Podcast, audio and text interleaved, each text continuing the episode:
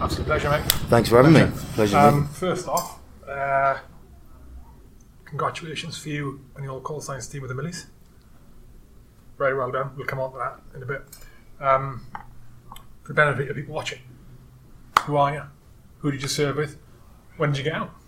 So Dan Arnold served with Second Battalion Princess of Wales Royal Regiment. Um, served for ten years. Got out in Oh, 2013. Yeah. Ah, mate, I did. I did one of these yesterday with Woody. Oh, okay. Yeah, Woody's a good mate. Yeah, he's a great lad. Yeah. He's doing some great things. So yeah, um, joined in 03, medically discharged in 13. So that, that that was kind of my journey. Where did you serve? Uh, Northern Ireland, Iraq, Afghanistan. Three. Yeah, So- yeah. Completed it.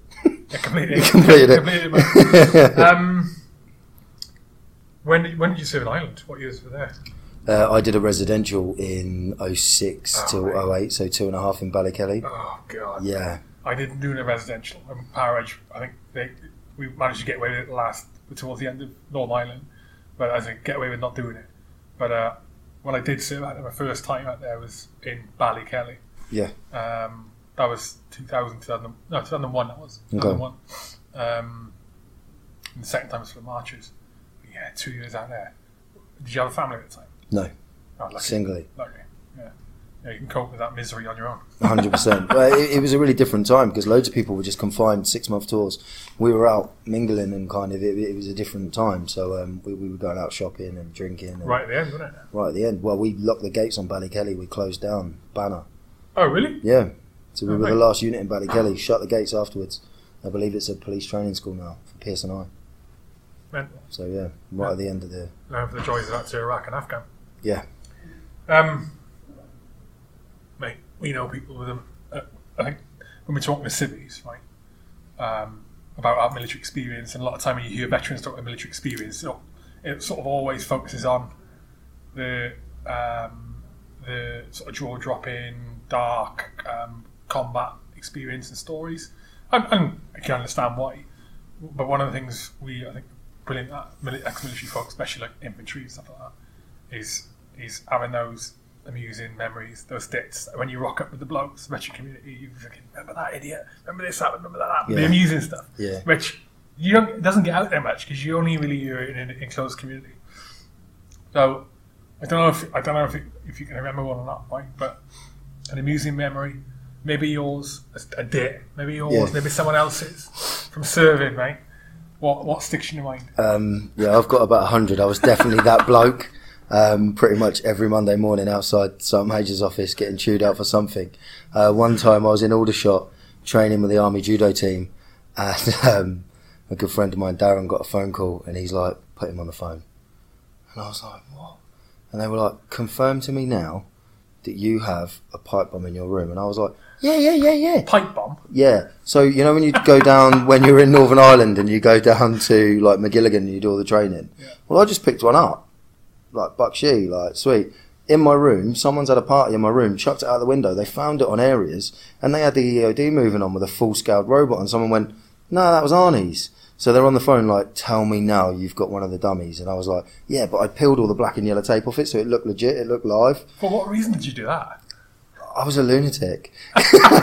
so yeah, they were moving in a hole, and they were like, "Tell him to stand by when he gets back." And um, yeah, that was one of. So I bump into lads all the time now, and they're like, "You're doing this? Like you were an absolute creature." I was like, "Guilty." No, I rocked up to Thetford. Um, we just remembered this. We rocked up to Thetford. Uh, we were on training exercise, and I brought my dog. Food sergeant at the time, so you can get away with stuff like that. Yeah. I brought my dog, and um, guys are training, and there was a there was a dems there's a demolitions uh, stand going on. And my fucking dog ran at me, grabbed one of the detonators, and ran ran off with the fucking running around with the detonator, which isn't that bad. It's bad for the dog if it goes off. Bad for the dog if it goes off, yeah. Or gets around the explosives. nightmare. No way. nightmare. Yeah, Mega. yeah. There's loads of yeah. Did you get in the ship that? Yeah, one of many You occasions I was? Ubering. No, so like how I don't know. This is one of the things about the military, isn't it? It's almost impossible to get kicked out. You, have, you have to be filling someone in, and we were just on the front of the CO. Like basically, there was another time because we were in Cyprus when we were doing TRB, and uh, I was walking through Napa Square with a dolly on my arm, and I heard Corporal Arnold, and I turned around in the middle of Napa Square. God knows why I turned around to that, and there was an RMP like that. Gotcha. I was like, ah, busted. And he's exactly what you're talking about. So leading leading on from that, then, um, that's amusing. What was your what has been your toughest toughest experience so far? Doesn't necessarily have to be an operation, or the problem most likely is. It can be can be getting out. It can be I don't know what. I think What for- been your toughest experience? I think for me, Afghanistan was a terribly tough time. Like some of the kinetic tours we saw out there were some of the like worst that I personally seen. But equally along that, my transition basically since I've got out and the choices I made, I went from being in to not being very physically and mentally well, kind of loads of drugs, alcohol. Was looking down the barrel of a prison sentence at one point, and that was kind of my catalyst when I was like, "Do you know what, you need to sort your life out and kind of get back on track.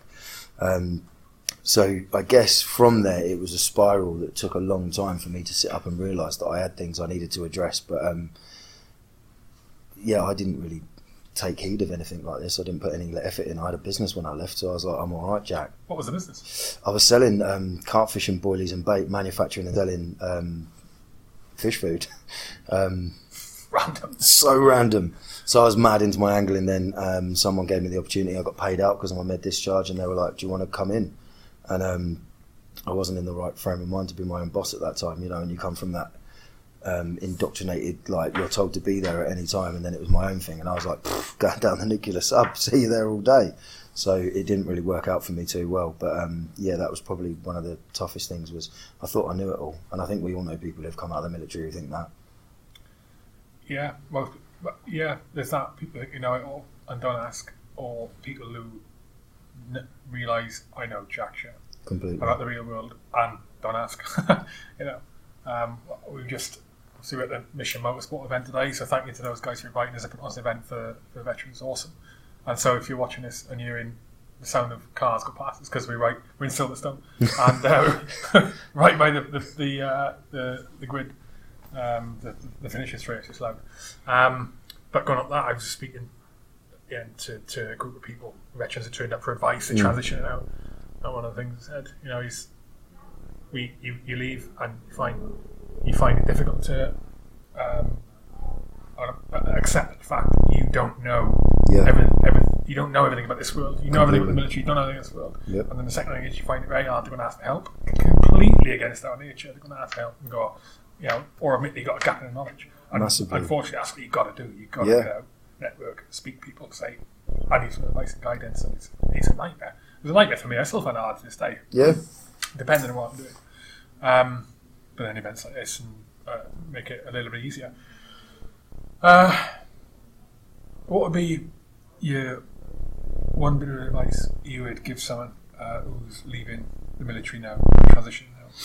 I'd probably If say you could only give one bit of advice, what would it be? don't wait until your last year to start transitioning. Get it in early. If you know that that's your plan, you've got a five year plan, you're going to have kids, you're going to get out at your 12 year, you're full time.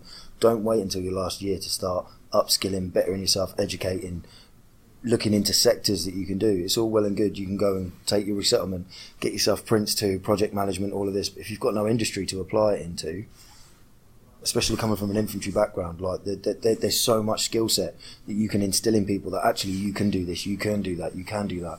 But you see guys that have done full 22 and they're going in on the tools at 40, and I'm like, you could be like project managing, you can go in companies and it, it's start early, upskilling, do degrees while you're in, use that comfort zone and that buffer you've got while you're in service to start upskilling, just start putting little strings to your bow, and then by the time you come out, you've got the full package, and it's not a panic like most people where they step outside the wire and then go, what's next? Yeah, yeah. I got a, a good friend of mine, Ben Garwood, runs HR4K. I think you know him as well, Yeah. And uh, he he started his transition out of the military um, five five years ago. He's just leaving now. Yeah, I've seen the post recently, yeah. And I really think, well, how do you find how do you start transition out the military five years ago? Ben probably didn't realise he started that transition five years ago. Completely. But what he was doing, he was being a, being a bit entrepreneurial. He was getting involved, and part of his job as well as being involved with some um, different civic companies and services.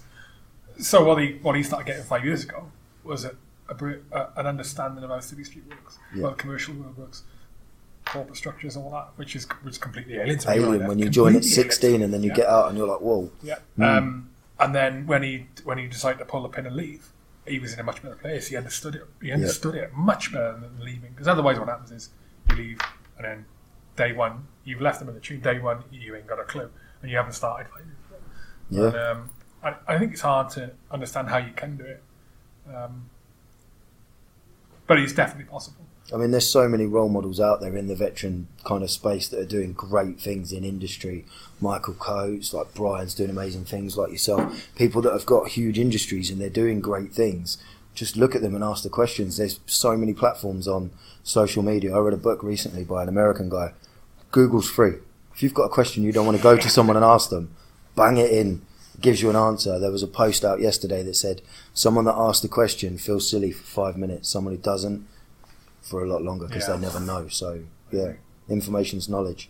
So, so on the subject of that entrepreneurialism, helping the veteran community, how on earth did all call signs come about?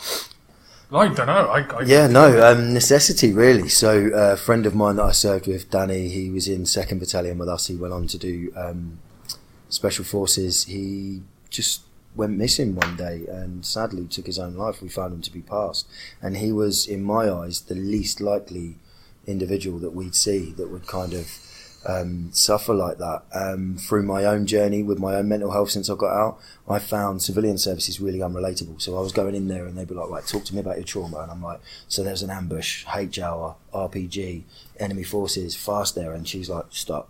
What does any of that mean? So my hour session was half hour because half hour of it was unpacking kind of Jack's boot, like boot talk, like type thing. So we really realised that the best person to listen to you if you're going through something is someone who's been there and done it, got the tour t-shirt. So that's why we started with our listener platform. Today we have 500 people on our platform that at the touch of a button, you could just be paired with another veteran. Now this can be transitioning. I'm getting out soon. I'm really kind of worried about it. I don't know what to do. All right, mate. Yeah, I did that five years ago. I tell you what, best bit of advice I can give you is this: right the way up to I'm spiraling. I think I'm circling the drain and I'm in real trouble. Um, and since then, we've just grown strength on strength. So that listener platform sees about between 70 and 100 people a week come through and use that new conversations. Ex- explain the platform. Like, So- I, Go all on. I was predominantly aware of is the beacon alert. Yeah, so that's one of the strands. We've got about five strands of what we do. So the chat now function, we use Facebook and WhatsApp. So we've written code on top of Facebook and WhatsApp that you press a button, bit of a roulette wheel, it pairs you up with a veteran, and you can start talking. Um, there's like in-house report functions. If you don't have a rapport with someone, just ding them out, goes on to the next one. And what you can essentially do is build that in the wire kind of camaraderie you had outside. You could have a whole group, private groups, big groups, whatever you need, but it brings you that kind of um, low key NAAFI bullying, like banter, that type thing. Do you know what I mean? That everyone kind of misses when they leave. If you speak to anyone, do you miss the job? Nah, absolutely rats. Miss the blokes. That provides that for you. That's what we started with, and then, like you rightly said, we've got the Beacon platform now, which was born out of Dan going missing. Really, is we know that it's paramount to get eyes out and make someone viral. So typically now in 24 hours, I can get between 1.5 and 3 million shares on an individual post. Can't travel, can't go on public transport, can't go anywhere. And we've had successes of a guy that left Scotland, travelled to North Devon with the sole intention of enders. He, he was going to. Um, the woman who worked in the hotel was married to a serving soldier, phoned us up and said, That bloke's in my hotel, this room.